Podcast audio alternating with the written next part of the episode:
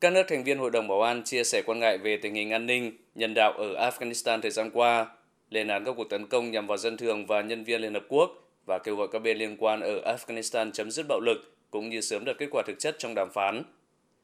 Một số nước bày tỏ quan ngại về tác động của việc các lực lượng quân đội nước ngoài rút khỏi Afghanistan đối với tình hình an ninh nước này và khu vực. Đại diện Afghanistan khẳng định chính phủ Afghanistan sẽ nỗ lực thúc đẩy tiến trình đàm phán hòa bình, kêu gọi Hội đồng Bảo an và cộng đồng quốc tế tiếp tục ủng hộ và hỗ trợ chính phủ và người dân Afghanistan trong tiến trình hòa bình và tái thiết đất nước. Đại sứ Đặng Đình Quý, trưởng phái đoàn thường trực Việt Nam tại Liên Hợp Quốc chia sẻ quan ngại về tình hình Afghanistan, cho rằng không thể giải quyết vấn đề bằng giải pháp quân sự, chỉ có giải pháp chính trị toàn diện mới đem lại hòa bình và ổn định lâu dài ở nước này.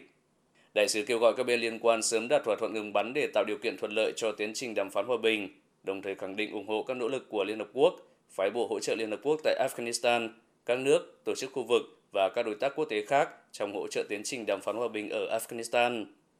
Đại sứ Đặng Đình Quý lên án các vụ tấn công nhằm vào dân thường, nhân viên Liên Hợp Quốc và cơ sở hạ tầng dân sự, đặc biệt là cơ sở hạ tầng thiết yếu đối với sự sống của người dân và kêu gọi các bên liên quan chấm dứt các vụ tấn công nêu trên và tuân thủ đầy đủ luật nhân đạo quốc tế. Đại sứ nhấn mạnh cần tăng cường xử lý các thách thức về kinh tế, nhân đạo ở Afghanistan, đặc biệt là tình trạng mất an ninh lương thực và đại dịch COVID-19.